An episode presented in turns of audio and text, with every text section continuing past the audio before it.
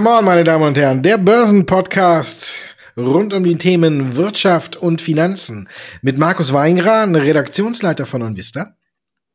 Und Andreas Lipko von der Comdirect Bank. Andreas, eine neue Woche.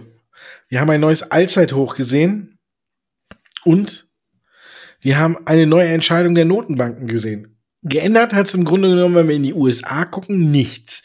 US-Notenbank oder Jerome Powell haben die Füße stillgehalten, haben ein bisschen mal über die Zinsen geredet, ein bisschen über die Inflation, aber unterm Strich ja, ist die Old Economy gestiegen und die Tech-Werte werden weiter zerlegt. Also hat das was gebracht? Ja, gebracht hat schon was. Wir haben gesehen, dass das sogenannte Neue vielleicht doch eher das bekannte Alte ist. Also Jerome Powell hat genau das gesagt, was die Marktteilnehmer hören wollten, womit sie auch gut leben können. Äh, sprich, ähm, man wird die Zinsen niedrig halten. Man sieht, dass die US-Konjunktur noch mehr ähm, ja, wachsen sollte und dass der Arbeitsmarkt noch relativ fragil ist. Das bedeutet also, dass man hier weiterhin ein ideales äh, ja, Nährboden-Umgangsfeld insgesamt hat für Aktienmärkte, für steigende Kurse dass das natürlich dann so ein bisschen gedämpft wurde, weil eben, du hast ja schon gesagt, die Tech-Werte dann gefallener sind und das natürlich direkt auch wieder mit dem Renditeanstieg zu tun hatte, den man dann gesehen hat. Das ist sicherlich ein ganz anderes Thema, aber insgesamt kann man sagen, die Marktteilnehmer haben die Fettentscheidung gefeiert. Man weiß, juhu, die Party ist noch nicht vorbei. Es gibt weiter billiges Geld, Aktien oder beziehungsweise Anleihekaufprogramm läuft weiter, 120 Milliarden werden weiter gekauft. Also von daher, ja, die Quersubventionierung der Staatsschulden läuft weiter und damit geht dann wohl zumindest erstmal die Party jetzt bei den Alt Economy Werten los und bei den Tech-Werten wird jetzt erstmal der Kater auskuriert. Oder hast du da eine andere Ansicht zu? Nö, aber gerade kommt auch noch die Nachricht rein.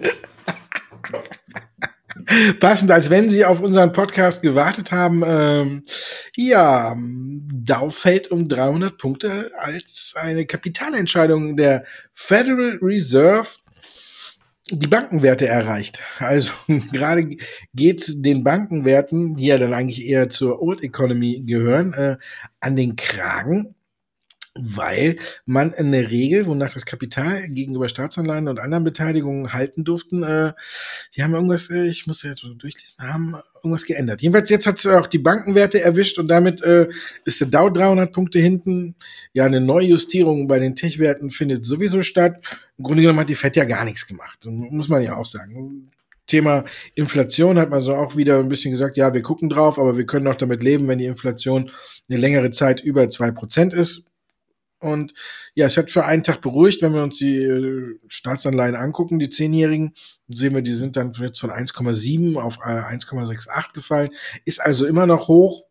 Und ich glaube, das Thema wird uns noch ein bisschen weiter beschäftigen. Ich glaube, das wird jetzt, und wenn es jetzt die Bankenwerte auch noch erreicht, dann ähm, wird es ein bisschen doch schlechter als gedacht, ne? Na, bisher war es so, dass die Kapitalvorhalte, Vorschriften äh, durch die FED, die waren relativ locker gehalten, also nicht so restriktiv. Das bedeutet, die Banken konnten hier größere Hebel bei ihren Engagements in der Kreditvergabe und natürlich auch beim Investmentbanking äh, betreiben. Also du musstest halt weniger Eigenkapital vorhalten. Aber das wurde schon so ein bisschen gemunkelt, dass da die FED halt auch dran drehen wird, damit man eben diesen spekulativen Charakter aus dem Markt nimmt. Das hat man jetzt gemacht und dahingehend kommen natürlich jetzt klar die Bankenwerte unter Druck wir haben es in den letzten Quartalsergebnissen gesehen. Die Banken haben ja enormes Geld verdient durch das Trading und die deutschen Banken ja eher so ein bisschen verhalten hinterhergetrottet. Das war genau dieser Grund.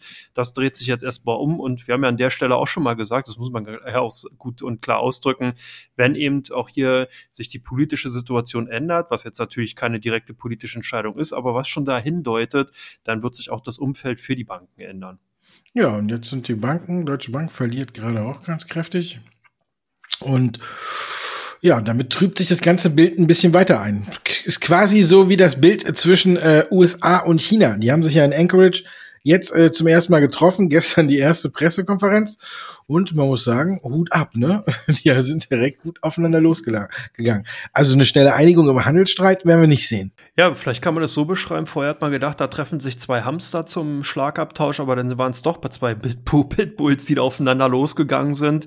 Nichts weiter äh, trage ich jetzt dazu bei, dass hier nicht noch andere wildere Bilder im Kopf entstehen. Aber man hat hier wirklich ähm, äh, chaotische Szenen gesehen und hier wirklich gegenseitig Anschuldigungen erhoben, die es eigentlich auch in sich haben. Die Amis sind sozusagen oder die Amerikaner sind eben reingegangen das Treffen und haben natürlich wieder auf die Uiguren hingewiesen eben und auf die Unterdrückung, haben natürlich auch nochmal das Thema Cyberattacken aus China in Richtung westliche Industrienationen auch hingewiesen und hatten dann als dritten, als damit der Dreiklang dann eben hier auch nochmal vollends äh, angestimmt werden kann, natürlich das Thema Hongkong auch wieder mit hochgehoben. Und das fanden die Chinesen gar nicht so toll, waren nicht very amused, haben daraufhin natürlich erstmal zurückgeschossen, so nach dem Motto, die Amerikaner sollen sich mal in die eigene Nase fassen, was zum Beispiel äh, Unterdrückung von Minderheiten und Rassismus angeht, haben eben auch nochmal eigentlich genau alle drei Vorwürfe umgedreht und zurück äh, abgewehrt. Und äh, dann ist natürlich auch der Vertreter vom Außenministerium so ein bisschen unglücklich auch mit der ähm, Koordinierung der Pressevertreter gewesen, dass man hier halt dann nochmal, nachdem die Kamerateams wohl abrücken wollten, gesagt hat, nee, nee, die sollen jetzt nochmal alle da bleiben, er hätte noch was zu sagen. Das klang natürlich alles ein bisschen unkoordiniert und also ja, der erste Aufschlag lief nicht so doll und ich glaube, es zeigt ganz gut auf, was wir hier auch schon mal öfters gesagt haben.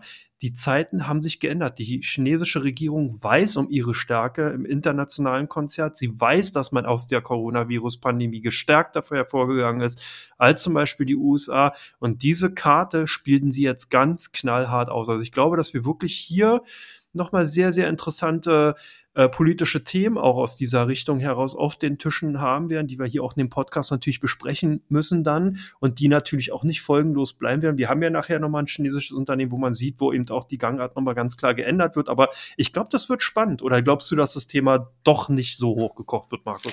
Doch, ich glaube auch, dass da jetzt äh, ein bisschen Feuer drin ist, wenn man überlegt, ähm, dass er Blanken die Reporter nochmal zurückgerufen hat. Ne? Da sieht man ja schon, wie viel, wie viel Dampf da drin ist. Ne? Eigentlich war es ja eigentlich nur eine Pressekonferenz, wo man kurz äh, sagen wollte, juhu, wir sind da, alle angekommen, wir setzen uns jetzt zusammen und äh, da soll es ja noch gar nicht um Inhalte gehen. Und da ist ja schon so ein bisschen die Lage eskaliert. Jetzt möchte ich nicht wissen, äh, wie die miteinander umgehen hinter verschlossenen Türen, weil vor der Presse benimmt man sich ja noch ein bisschen. Weiß nicht, ob die da dann äh, Axt und Schild und alles liegen haben.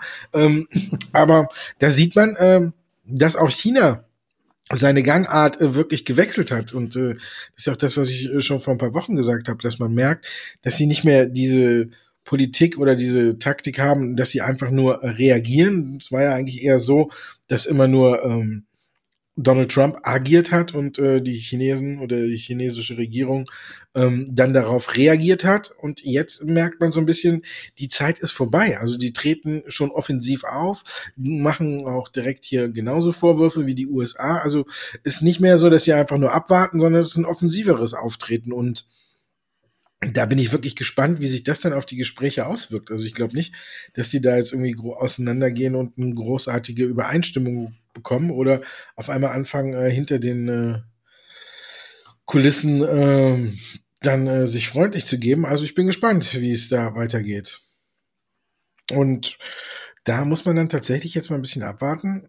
Ich denke, das wird noch ein bisschen lustig. Also da ähm, bin ich mir noch nicht so sicher, ob das wirklich äh, auch gut am Ende ausgeht oder ob es einfach nur so wird. Also wenn man da jetzt von ausgeht, muss man ja sagen, es ziehen ja einige dunklere Wolken wieder ein bisschen auf. Ne? Jetzt wird ja auch äh, wegen der Mutanten nochmal die Forderung nach dem Lockdown äh, größer. Schon die Warnung über Ostern äh, bitte nicht äh, verreisen oder irgendwo hinfahren, sondern im kleinsten Kreise Ostern verbringen. Glaubst du, dass wir nochmal einen Lockdown kriegen? Weil ich denke, dann wird es wirklich schwierig am Markt. Dann dürfte es wirklich mal runtergehen. Ja, ich denke auch. Also hier muss man natürlich vorsichtig sein. Ich denke auch insgesamt, äh, in der Haut von vielen Politikern möchte ich derzeit nicht stecken. Die Entscheidungen, die da getroffen werden, die sind wirklich, glaube ich, nicht einfach zu treffen. Aber ich denke halt auch, dass wir hier äh, viele Aspekte einfach auch berücksichtigen müssen, die uns in diese Richtung geführt haben. Zum einen bin ich vollkommen natürlich auch dabei. Das heißt, dass man eben bei diesen ganzen Socializing, also sprich bei den äh, ähm, ja, wenn man eben einkaufen geht, Abstand halten, Maske und so weiter und so fort aufsetzen, ist sicherlich sinnhaft und sinnvoll in einigen Bereichen, in anderen eben doch wiederum nicht. Aber ich denke, dass wir natürlich zum Beispiel auch mal die ähm, Indikatoren, die man dafür nimmt, den Inzidenzwert, da sollte man halt auch nochmal sehen, ob man da nicht nochmal nachbessert, weil insgesamt die Berechnung davon, die ist halt schon problematisch. Also ich habe mir das mal rausgesucht nochmal, weil ich denke, dass man natürlich auch hier mal eine Aufklärung oder generell mal erklären sollte, wie das eigentlich passiert. Das werden also alle neu gemeldeten Neuinfektionen der jeweils zurückliegenden sieben Tage addiert. Dann wird die Summe durch die Einwohnerzahl der Stadt geteilt und danach mit 100.000 multipliziert. Das ist sozusagen so, wird der Inzidenzwert berechnet. Jetzt kann der ein oder andere aufmerksame Zuhörer merkt schon, da gibt es bestimmt Probleme. Zum einen, wenn man eben eine kleinere Stadt hat, wo eben sehr, sehr viele testwütige Menschen wohnen, hat man natürlich da auch eine größere Wahrscheinlichkeit, dass zum Beispiel Doppeltests vorgenommen werden oder dass eben Ergebnisse in einer größeren Gewichtung mit reinkommen und dadurch eben die Zahl dann eben interpretationsfähig beziehungsweise schwierig ist. Des Weiteren hat man natürlich dann auch das Problem, gerade auch mit der Testhäufigkeit, dass die Tests, selbst wenn sie denn eine 99,99-prozentige Spezifität haben, also eine relativ hohe Sicherheit, würde das aber bedeuten, dass bei 100.000 Tests, die durchgeführt werden, nach wie vor 10 falsch positive Ergebnisse liefern. Also man merkt schon, wie schwierig eigentlich dieser äh, ja, Faktor ist, der hier immer wieder rangezogen wird. Und wenn man das eben hochrechnet insgesamt, dann äh, kann natürlich da sehr, sehr viel auch einfach falsch gedeutet werden. Da will ich diesen Inzidenzwert hier überhaupt nicht in irgendeiner Frage äh, oder in irgendeiner Form in Frage stellen, aber ich will einfach nur darauf hinweisen, dass es natürlich dann schwierig ist, daraus wirklich so weitreichende Konsequenzen und auch Maßnahmen zu erlassen, die dann wirklich sehr, sehr tiefgreifend sind. Also man denkt ja an Restaurants, man denkt an Hotellerie oder eben auch an Einzelhandel da ist dann das sicherlich schon schwer. Aber ich glaube, hier sollte man, das hast du ja auch bereits öfters gesagt, einfach mal den gesunden Menschenverstand. Keiner weiß, wie Covid auf die Erkrankung auf einen selber wirken würde. Das heißt, man sollte dann hier wirklich schon den normalen Menschenverstand, der jeder eigentlich auch haben sollte, walten lassen und dahingehend dann einfach darauf achten. Wie gesagt, Hände waschen, Armbeuge genießen und so weiter. Also die normalen Sachen, Abstand halten und so weiter, nicht Menschenmengen aufsuchen das einfach mal auch durchziehen, dann bekommt man sowas eigentlich auch in dem Griff. Das denke ich jetzt zumindest mal. Ansonsten hast du recht, sollte es hier zum dritten Lockdown kommen und zwar restriktiv, dann können wir, glaube ich, hier langsam die Lichter ausmachen. Dann hilft es auch nicht mehr, dass man das Insolvenzrecht oder das Insolvenzmeldepflicht eben auf zehn Jahre rauszögert. Dann gehen hier wirklich sehr, sehr viele Läden einfach äh, in die Insolvenz müssten dann zumindest gehen. Und es geht hier wirklich an die Existenz. Also es ist schwierig und ein dritter Lockdown ist auf jeden Fall nicht wünschenswert und deswegen hier auch vielleicht nochmal äh, wirklich daran denken, achtet auf die eigene Gesundheit, respektiert die Gesundheit der anderen und dann ist es vielleicht eine Möglichkeit, das in den Griff zu kriegen. Oder wie siehst du das? Ja, ich kann, eine andere Meinung kann man da nicht vertreten. Ne? Ich kann ja jetzt nicht sagen, schmeiß die Masken in die Ecke, rennt, rennt alle in die Kneipen und feiert, bis der Arzt kommt. Obwohl mir das äh, fehlt, ne? dass man äh, so mal oh, unbedarft wie früher in einen Café gehen konnte, egal wie eng es da war und sich einfach einen Kaffee geholt hat und sonst was. Und äh, ja, wenn man es guckt, es gibt ja wieder ein paar Demos und alles. Ja, wenn man es nicht in den Griff bekommt, ne, die Experten schreien jedenfalls schon wieder, durch das die Mutanten vielleicht äh, man doch noch mal bis Ostern oder so einen Lockdown machen sollte, weil die Impfung nicht schnell genug geht. Ich sehe es wie du, wenn tatsächlich noch mal ein absoluter Lockdown bis auf die Lebensmittelgeschäfte kommen sollte, dann äh, glaube ich auch, dass das noch mal den Markt richtig nach unten drückt. Dann äh, haben wir wirklich ein, nicht nur bei den Geschäften oder bei den Unternehmern oder bei den Unternehmen ein Problem. Ich glaube, dann haben wir auch am, am Markt ein Problem, weil dann dürfte sich das tatsächlich jetzt nochmal, diese Rekordjagd dann nochmal wirklich relativieren und dann würde auch, glaube ich, der Letzte am Markt merken, wir sind noch gar nicht so weit, wie die Kurse eigentlich sind und wir sind noch ein sehr gutes Stück davon entfernt und ich glaube, dann würde es tatsächlich nochmal Bauchschmerzen geben. Ne? Dann ist, glaube ich, äh, dann heißt es nicht Sell in May, sondern äh, Sell in March or April. Und das könnte dann, äh, glaube ich, wirklich äh, ein bisschen Druck auf die Märkte ausüben und da wäre ich, wär ich dann gespannt, wie das ausgeht. Also da wüsste ich auch nicht, wo der DAX Halt nimmt. Ich glaube, da wird es äh, mindestens äh, 1000 Punkte oder mehr nach unten gehen. Oder meinst du, es wäre dann auch nur so eine kleine Schockwelle? Nee, da würde sich ja der das Parameter oder der Parameter eben auch ändern. Viele Investoren sind ja wirklich davon ausgegangen, dass wir bald eine Konjunkturerholung sehen und dass wir sozusagen nach dem Lockdown dann nicht natürlich sofort auf wieder Normalität zurückgehen, aber in Richtung der Normalität. Wenn wir jetzt wieder sozusagen eine Verzögerung kriegen, dann wird das Zeitfenster insgesamt für eine Konjunkturerholung einfach wesentlich kleiner. Das bedeutet, dass natürlich auf der einen Seite die expansive Geldpolitik, wir hatten es ja gerade nochmal bei dem am Anfang bei der ersten Frage gehabt, die wird ja nicht unendlich lange dauern, auch wenn es viele angenommen haben. Aber wir werden natürlich auch irgendwelche Themen wie zum Beispiel Inflation, Renditeanstieg und so weiter haben. Das bedeutet, hier wird man dann eben auch sehen, dass man eben dem, ähm, der Inflationssteigerung zum Beispiel dann entgegenwirken muss. Und das kann durchaus auch dazu führen, dass man dann die Leitzinsen wieder hebt, was dann natürlich wieder negativ auf Wirtschaftsentwicklungen zurückgreift. Das bedeutet, dieses Zeitfenster wird demnach immer kleiner, je länger es dann dauert, dass die Wirtschaft wieder Fahrt aufnehmen kann. Und genau daran liegt natürlich, oder darin liegt das Problem, weil das, was wir momentan sehen, da, da geht davon aus, dass Investoren damit rechnen, dass wir tatsächlich jetzt dann im Mai, Juni wieder zur Normalität, also zumindest wieder Lockdown-Restriktionen zurückgefahren werden, die Wirtschaft wieder an Schwung gewinnen kann. Wenn das sich jetzt noch mal verzögert, dann kann tatsächlich eine härtere Korrektur an den Märkten passieren und das dazu führen, dass dann eben viele Investoren sagen, äh, ich finde den Markt, den deutschen Markt, den DAX an sich zu teuer ich, oder zu hoch bewertet. Ich verkaufe oder reduziere meine Position und dann bekommen wir im Endeffekt den Druck äh, verstärkt in den deutschen Aktien zu sehen. Ja, und jetzt bekommen wir die Fragen der Zuschauer zu sehen. Wir kommen zu Teil 2 von Come On.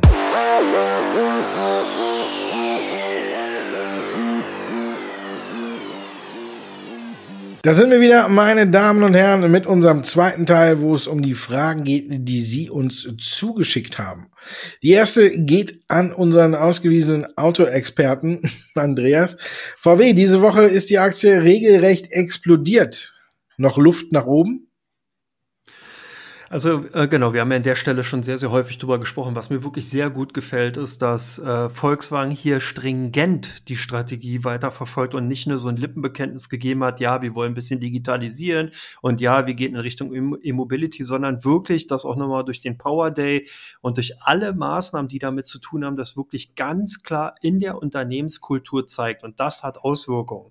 Investoren fangen nämlich jetzt an, Volkswagen nicht mehr so ein bisschen als alten, abgewrackten, also also nicht, aber als alten äh, Autokonzern zu betrachten, der in die Old Economy gehört, sondern man zieht jetzt Vergleiche zu Tesla. Und das ist das Interessante und hat auch dafür gesorgt, dass die Nachfrage in den Aktien von Volkswagen so hoch war. Und man hat einfach gesehen, die Wolfsburger haben es wirklich geschafft, hier den Abstand auf Tesla oder von Tesla eben aufzuholen und dahingehend dann einfach zukünftig wirklich ein richtiger Konkurrent für die Amerikaner zu werden. Und das ist das Interessante. Das heißt, der große deutsche Autokonzern Volkswagen ist dabei, zu einem Technologiekonzern zu transformieren. Und das zeigt man eben auch nochmal zum Beispiel durch die Strategie bei der Batterieherstellung und insgesamt in der ganzen DNA des Konzerns. Und das ist, und das muss man wirklich an der Stelle nochmal sagen, eine wirklich große, große Aufgabe. Das ist ein Konzern, der hat mehrere 10.000 Mitarbeiter, 100.000 Mitarbeiter international hat wirklich richtig große Prozesse und Lieferketten, die da dranhängen. Und das heißt, diese Transformation ist wirklich eine, eine richtig schwierige Aufgabe. Deswegen ist es auch nachzuvollziehen, dass die Investoren lange skeptisch waren, ob der Konzern das wirklich tatsächlich durchziehen kann. Jetzt sieht man immer mehr Indizien dafür und das zeigt sich in den Aktienkursen. Und ich glaube, da sicherlich werden die Aktien hier und da mal einige Korrekturen durchlaufen, aber insgesamt sehe ich die, den Konzern gut positioniert. Und ich glaube, dass die Aktien tatsächlich mittel- bis langfristig und darüber sollte sollte man ja auch eigentlich nur nachdenken, weil man an den Aktienmärkten aktiv ist, dass man also nicht nur tradet, sondern hier auch wirklich anlegt und dann eine Sichtweise von mehreren Jahren hat, ist man mit einer Volkswagen wirklich aufges gut aufgestellt. Die sind nach wie vor nicht teuer bewertet, die haben eine klare Struktur, eine klare Strategie und die sind wirklich sehr, sehr gut vertreten in den wichtigen Bereichen, die es eben zukünftig abzudecken gilt ja, jetzt gucken wir mal einen Blick zurück. Plug Power, da gab es ja äh, doch einige ja, Korrekturen aus der Vergangenheit, aus den letzten drei Jahren. Aktie geriet kräftig unter Druck, konnte sich ein bisschen fangen. Neue Chance oder lieber Finger weg, Markus? Ich würde noch ein bisschen warten. Ich glaube, langfristig ähm, kann man da wieder ein bisschen Hoffnung haben, aber jetzt ist gerade so ein bisschen, äh, ja, die Nachrichtenlage ist schlecht. Es ist gerade auch in so einer Phase, wo Wasserstoffwerte gerade sowieso nicht auf der Sonnenseite der Aktionäre stehen, kam dann äh, Plug Power am Anfang der Woche mit der Nachricht, dass die Geschäftsberichte für 2018, 19 und 20 äh, noch ein bisschen äh, geändert werden müssen. Man hat gesagt, es hat keine Auswirkungen auf die Cash-Bestände und auch keine Auswirkungen auf die abgegebenen Prognosen. Aber wir wissen ja, wie Anleger mh, auf sowas reagieren, wenn man sagt, man muss in den äh, Bilanzen nachträglich noch was ändern. Da wird man immer schnell nervös. Und deswegen ist die Aktie dann auch nochmal abgeschmiert.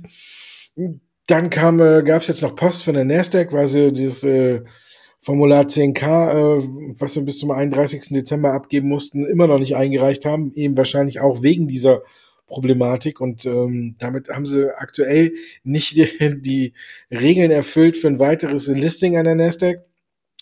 Und so ein Brieflein weckt auch nicht gerade großes Vertrauen, aber sie können das jetzt noch bis zum 17. Mai ähm, nachreichen und ich hoffe auch bis dahin haben sie zusammen mit KPMG ähm, ihre Bilanzprobleme dann äh, beseitigt und aus der Welt geschaffen und dann kann man drauf gucken. Die Aktie fällt im aktuellen Marktumfeld weiter. Ich würde mal so drauf geguckt, ich würde mir vielleicht so als ähm, Richtlinie oder so Auffangpunkt, die 200-Tage-Linie immer in den Chart einblenden. Ich glaube, dass äh, die jetzt getestet wird und wenn es drunter geht, äh, braucht man nicht einsteigen. Wenn die Aktie dann da drehen sollte, dann kann man sie sich durchaus wieder äh, auf die Watchlist setzen. Also das ist so die aktuelle Verfahrensweise, wie ich mit der Aktie umgehen würde.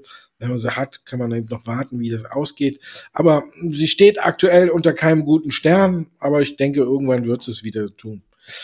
Nike, eigentlich gute Zahlen, wenn man überlegt, dass wir ja immer noch äh, Corona-Pandemie haben, aber trotzdem, äh, der Umsatz ist kaum nach oben gegangen. Ist das ein Warnzeichen für dich? Ja, hier muss man ein bisschen tiefer in Zahlenwerk reingucken. Natürlich hast du recht, sollte man ein bisschen hellhörig werden, wenn man natürlich Umsatzstagnierungen sieht. Das bedeutet ja oftmals, dass eben die Expansion dann erstmal so den Zenit äh, erreicht haben könnte. Ganz wohlgemerkt könnte. Wenn man sich da genauer ansieht, was eben Nike da vorgelegt hat, dann sieht man, dass man hier einfach durch Containerknappheit und eben einigen Problemen in der Lieferkette tatsächlich im Nordamerika-Geschäft Probleme hat. Das heißt, hier ist gar nicht mal das operative Geschäft in dem äh, stationären Handel tatsächlich direkt und primär nachfrageseitig ähm, zurückgegangen, sondern eher durch die Prozesse, die dahinter liegen. Und das haben wir auch teilweise in anderen Bereichen, in anderen Branchen auch schon gesehen, zum Beispiel bei äh, Benzin, dass eben genau der gleiche Effekt bei den Tankerkapazitäten vorherrscht und dadurch die Preise auch teilweise so stark angestiegen sind. Äh, sehen wir jetzt also auch bei Nike. Interessant ist aber, wenn man nochmal sich die Zahlen ganz genauer ansieht, dann ist der Gewinn im, Jahres im Vorjahresvergleich um 71 Prozent gestiegen auf 1,4 Milliarden. Und da war der Onlinehandel doch oder der digitale, das digitale Geschäft sehr stark vertreten, rund 60 Prozent gestiegen. Und das sind alles Anzeichen, dass der Konzern hier wirklich gut aufgestellt ist und sich gut positioniert hat. Der Umsatz hat zwar nur um drei Prozent zugelegt, aber wie gesagt, da ist so ein bisschen der, der saure Drops sozusagen zu lutschen gewesen, den ich am Anfang erläutert hatte, eben Lieferketten, Lieferprobleme, eben Containerknappheit. Das sind die Aspekte und die Faktoren gewesen. Das heißt, wenn man hier einfach nochmal jetzt in den kommenden Quartalen weiterschaut, denke ich, dürfte sich das auch größtenteils auflösen und wir kriegen dann so eine Art Basiseffekt, der dafür sorgt, dass man eben jetzt den Umsatz, den man hier nicht so gut steigern konnte, dann steigern kann. Nike aus meiner Sicht heraus hat hier sehr, sehr viel richtig gemacht. Man hat viel an der Marke gearbeitet. Man hat gerade eben das letzte Jahr auch genutzt, um die Kosten in den Griff zu bekommen. Und was ganz wichtig ist, man ist jetzt hier im digitalen, im Online-Geschäft eben sehr gut verankert. Also für mich ist die Aktie nach wie vor interessant und ich würde es nicht als Warnzeichen sehen, sondern wirklich gefährlich wird es dann erst, wenn wir insgesamt auch im digitalen Geschäft Rückgänge sehen. Die sehe ich aber momentan nicht. Von daher denke ich mal, sollte man hier mal so ein bisschen die Kirche im Dorf lassen. Vantage Tower ist ja sozusagen auch die, nicht die Kirche im Dorf, aber die Funkmasten im grünen Land. Börsengang war eher bescheiden. Hat man, ja, hat man jetzt was verpasst oder sollte man da noch einsteigen, Markus? Na, verpasst hat man im Grunde genommen nichts. Ne? Die Aktie ist ja nach dem Börsengang für 24 Euro ist sie gekommen.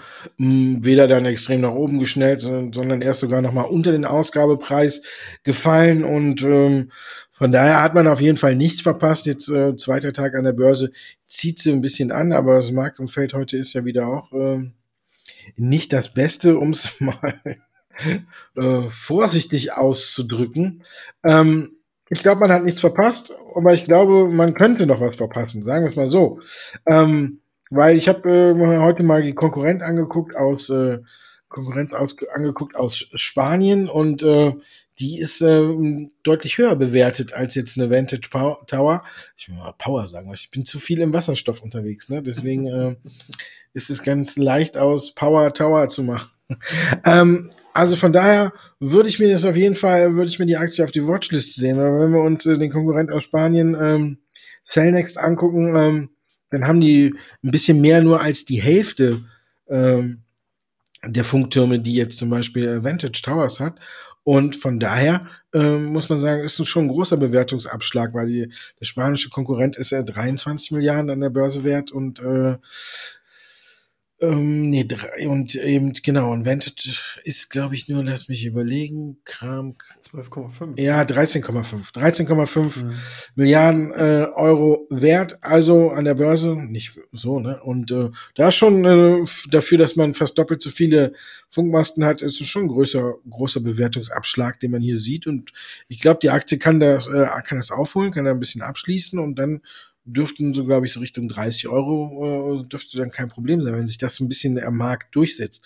Zurzeit ist, äh, wir kennen, wissen ja, deutsche äh, IPOs in Deutschland werden ja nicht so durch die Decke gehen wie ähm, ähm, US. IPOs, das haben wir in den letzten Tagen, Wochen oft genug gesehen. Von daher, ich finde, ich, äh, man hat nichts verpasst, aber man sollte sich die Aktie auf die Watchlist setzen, weil man was verpassen könnte. So, Hätten wir dann auch geklärt. Und dann hätten wir noch das, was du eben schon angesprochen hast, äh, zur, zur Problematik China und seine Unternehmen. Alibaba. Konzern weiter im Visier der Regierung. Wie schlecht ist das für die Aktie? Ja, relativ schlecht. Also man merkt einfach hier, dass sich die chinesische Regierung tatsächlich an dem großen Technologiekonzern Alibaba festgebissen hat. Also hier haben wir wieder den Vergleich, der Pitbull, der in, in, äh, in Alaska gegen die USA aufgetreten ist, der ist auch im eigenen Land momentan unterwegs und hat sich eben den größten Technologiekonzern äh, eben, eben, vorgenommen und will halt hier jetzt auch mal zeigen, dass man eben wirklich scharfe Zähne hat. Und das macht man eben auch, man sucht halt immer wieder einfach an oder ja Vorwände, um eben hier in dem Konzern reingreifen zu können, um eben hier wirklich dann auch dem Unternehmen das Leben schwer zu machen. Jetzt hat man hier den Internetbrowser aus einigen App Stores rausgenommen und äh, man sieht also eigentlich, dass das eben wirklich momentan ein bisschen schwierig ist. Vielleicht so ein bisschen ein äh, äh, ja, erlösenden Aspekt dabei. Politische Börsen, politische Einflüsse haben oftmals nur kurze Beine. Das bedeutet, dass man dann jetzt kurzfristig gesehen hier sicherlich noch mit ein paar Unwägbarkeiten zu rechnen hat. Ich denke aber, dass man langfristig hier äh, mit Alibaba trotzdem noch einen sehr aussichtsreichen Konzern einfach vorfindet. Man ist sehr, sehr gut positioniert. Eben der Konzern ist eben in den wichtigsten Bereichen eben aufgestellt. Jetzt muss ich eben auch zeigen, dass man irgendwann mal auch hier wieder natürlich die ganzen Querelen mit der chinesischen Zentralregierung äh, im Griff bekommt, dass man da einfach auch einen Konsens finden kann. Das ist natürlich ein bisschen ungewohnt für alle, die in den westlichen Industrienationen, in den westeuropäischen Ländern wohnen, weil man da natürlich das kaum bis gar nicht jetzt mitbekommen hat, dass hier die Politik so stark eben in äh, in dieser Form bei Unternehmen eingreift. Aber es ist eben so, wenn man eben bei bestimmten Unternehmen, zum Beispiel auch in Russland oder in China investiert ist, dann spielt die politische Komponente maßgebliche Rolle und führt ja natürlich auch dazu, dass diese oftmals die Unternehmen dann mit einem Disagio, also mit einem Abschlag zu anderen Unternehmen aus der gleichen Unternehmensbranche, Gruppe heraus gehandelt werden. Und das gehört eben, das ist sozusagen einfach ein normales Risiko, was man dann eben auch eingeht, wenn man zum Beispiel bei chinesischen Unternehmen investiert. Von daher kurzfristig schlecht, ja, mittelfristig, langfristig sollte sich das aber einigermaßen auflösen und die Aktien dann auch wieder gut performen. Ja, wir performen auch weiter gut. Ne? Wir kommen zu Teil 3. Da gucken wir, welche Aktien bei OnVista und eben bei der Comdirect im Fokus stehen.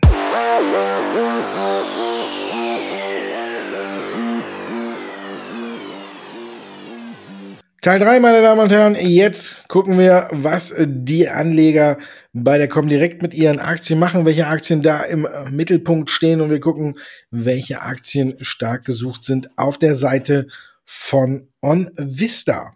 Wir fangen an mit dem ersten Wert, der da heißt Shop Apotheke. Haben viele verkauft? Ja, also hier sieht man ganz klar in den letzten fünf Tagen doch sehr, sehr starke Gewinnmitnahmen. Das heißt, Verkaufsaktivitäten sehr, sehr groß. Jetzt hat man wieder so gesehen, dass das niedrige Niveau, was dadurch entstanden ist, teilweise doch wieder zu Käufen genutzt worden ist. Aber insgesamt sieht man Verkaufsdruck höher. Die Aktien ganz klar eben auch mit unter den Top 10 der meistgehandelten Aktien in dieser Woche und von daher natürlich auch hier mit bei Common dabei. Wir haben es gerade schon gesagt, Deutsche Bank kann natürlich nicht gesucht gewesen sein wegen den Nachrichten, die wir jetzt während des Podcasts bekommen haben, aber von an, durch andere Nachrichten angetrieben, oder? Ja, man hat äh, wieder so auch so ein bisschen äh, durchblicken lassen, wie es äh, erste Quartal ein bisschen verlaufen ist. Da gab es einige Nachrichten zu. Zwischen den Zeilen konnte man lesen, dass das Investmentbanking wohl auch wieder ganz gut gelaufen ist. Und da haben natürlich viele nachgeguckt, wie es sein kann und äh, wie es aussehen könnte. Und so Pi mal Daumen wird jetzt gerechnet, dass es äh, wieder um 20 Prozent gegenüber Vorjahreszeitraum zugelegt haben könnte, das Investmentbanking. Und da haben natürlich einige geguckt, wie es aussieht. Deutsche Bank ist ja mit einer der besten Aktien Ja, bis heute muss man sagen, ne? Jetzt geht's vier Prozent runter. äh, war bis heute eine der besten Aktien im DAX. Aber ich glaube jetzt auch nicht, dass das alles so äh, belastend ist, wie wir jetzt, jetzt hier heute sehen. Jetzt kriegen sie ein bisschen auf den Deckel, jetzt erholen sich die Werte auch schon wieder ein bisschen. Also ich glaube, war eher so ein kurzer Schreckmoment. Also man muss sich jetzt äh, da nicht verrückt machen lassen, sondern einfach äh, einfach mal Augen zu und durch, ne? Brauchen wir manchmal an der Börse. Gucken wir uns die Aktie von BP an. Die Ölpreise fallen. Ähm, ziehen die Anleger dann auch die Reißleine oder kaufen sie? Nee, tatsächlich auch hier mit den gefallenen Rohölpreisen aus den letzten Tagen natürlich auch dann Gewinnmitnahmen bei den Ölaktien. Ich habe hier exemplarisch die BP mit aufgenommen. Es waren einige Ölaktien, die hier tatsächlich eben bei den umsatzstärksten Titeln zu sehen war, aber BP relativ weit vorne und deswegen auch hier heute mit dabei. Es ist natürlich so, die haben sehr gut performt, sind mit den gestiegenen Rohölpreisen gut mit nach oben gestiegen. Jetzt ist klar, dass dann eben die ein oder anderen eher kurzfristig orientierten Trader eben die Gewinne mitnehmen. Ansonsten bleibt die Situation bei den Ölwerten zumindest erstmal natürlich aussichtsreich, weil da auch eine sehr, sehr hohe Dividendenrendite bei vielen hintersteht und das Ölpreisniveau ja im Verhältnis noch trotzdem relativ hoch ist. Bei euch Sartorius gesucht, da gab es ja auch schöne Nachrichten. Ja, die haben auch ordentlich einen rausgehauen, ne? Die haben direkt mal eine Prognose raus, Erhöhung rausgelassen, schon so, und die hatte es schon in sich, ne, während man jetzt so ungefähr äh, zwischen 19 und 15 Prozent den Umsatz steigern wollte, also die aktuelle oder alte Prognose, muss man jetzt schon sagen, haben sie direkt mal die Umsatzprognose gesagt, äh, dass sie im Wachstum jetzt von 35 Prozent ausgehen. Und das ist natürlich schon mal wirklich eine kräftige Erhöhung. Da sieht man, dass sie mit die großen Profiteure sind, äh, wenn es um die Impfstoff Verteilung geht, wenn es um dieses Equipment geht, um das Ganze ähm, zu verteilen. Und da haben sie jetzt wirklich und als Laborausrüster äh, läuft's halt und da haben viele geguckt, warum, wieso, weshalb, warum. Und äh, die Aktie hätte wahrscheinlich dann bei euch auch dabei sein können als eine der meistgekauftesten Aktien. Die Aktie hat ja auch einen riesen Sprung gemacht. Bleiben wir so ein bisschen in der Branche Kia Gen. Ja, genau. Kia gehen auch stark gehandelt, stark gesucht. Hier ist natürlich äh, ganz klar auch genau im Endeffekt der gleiche treibende Faktor, der auch bei Sartorius da ist. Covid-19-Pandemie äh, oder die Erkrankung generell hat natürlich dafür gesorgt, dass eben viele Produkte und Lösungen eben von Kia gehen nachgefragt wurden, die eben im Bereich der Diagnostik sind und äh, das führt eben dazu, dass hier natürlich ein richtiger Nachfrageboom einfach entstanden ist. Etliche Kooperationen, unter anderem zum Beispiel mit Innovio Pharmaceuticals, haben natürlich auch nochmal ein zusätzliches Interesse auf die Aktien von Kia gehen laut werden lassen. Da kann man doch mal sagen, zum Glück hat die Übernahme damals durch Thermo Fisher äh, Scientific nicht funktioniert, sodass Kia gehen weiterhin selbstständig ist. Also hier scheint ja wirklich alles rund zu laufen. Unsere Kunden freut, die kaufen fröhlich die Aktien, so hat man zumindest in den letzten Tagen gesehen und deswegen auch hier mit unter den äh, ausgewählten Aktien. Und jetzt, last but not least, die deutsche Sleepy äh, Telekom.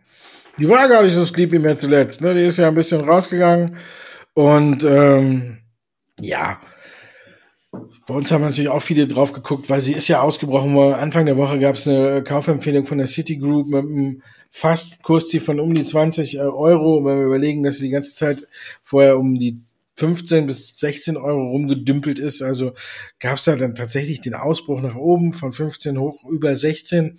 Und da wollten natürlich alle wissen, wieso, weshalb, warum und haben sich die Aktie angeguckt. Und ist eigentlich äh, gut gelaufen. Wer jetzt dabei ist, kann sich freuen. Ich glaube, es geht auch noch weiter im Laufe des Jahres. Also Telekom ist vielleicht so ein Wert, der jetzt mal dran ist, auch mal äh, nach ähm, drei bis vier Jahren auch mal ein neues Allzeithoch vielleicht sogar zu erreichen. Ich lehne mich aus dem Fenster. Telekom schafft dieses Jahr ein neues Allzeithoch. So. Gut. Das war's dann, ne? Damit sind wir eigentlich schon durch. Habe ich zumindest bei einem Wert äh, noch die Bullenhörner auf. Ja, da hast du auch mal eine Ansage gestartet, würde ich sagen, bei der Deutschen Telekom. Naja, so viel ist es ja auch nicht, ne? Ja, weil so träge wie du bisher war, da muss ja einiges passieren. Das ist ja ungefähr so, als wenn du ein Kursziel bei Volkswagen von 1000 rausgibst. Ja, die, äh, die steigen jetzt in die Elektromobilität. Telekom goes jetzt äh, Electric Vehicle. Nein, ich glaube, die schaffen das so. Ich glaube, die sind jetzt mal reif. Das ist so wie bei Microsoft. Die sind ja auch mal eine lange Zeit nur seitwärts gelaufen und dann irgendwann äh, nicht mehr aufzuhalten gewesen. Und äh, ich glaube, die Telekom ist reif dafür. Ja, das ist mein Tipp fürs Wochenende. Ich wünsche dir ein schönes Wochenende, Andreas. Das wünsche ich dir auch, denn wir sind jetzt auch reif für das Wochenende. War eine lange Woche, harte Woche, gerade auch für dich. Du machst ja jeden Tag dein Mahlzeitformat. Äh, das ist schon ganz schön hardcore. Also von meiner Seite hier nochmal Respekt. Oh, danke, weil du bist ja auch nicht weniger unterwegs. Also du kann ich genauso zurückgeben, ne? Und dann, äh, ja, wir sind, bald sehen wir uns dann täglich wahrscheinlich, ne? Okay. Oder hören uns täglich. Ich wünsche dir trotzdem ein schönes Wochenende für alle, die zugehört haben. Und jetzt gehen wir nach Hause. Tschüss.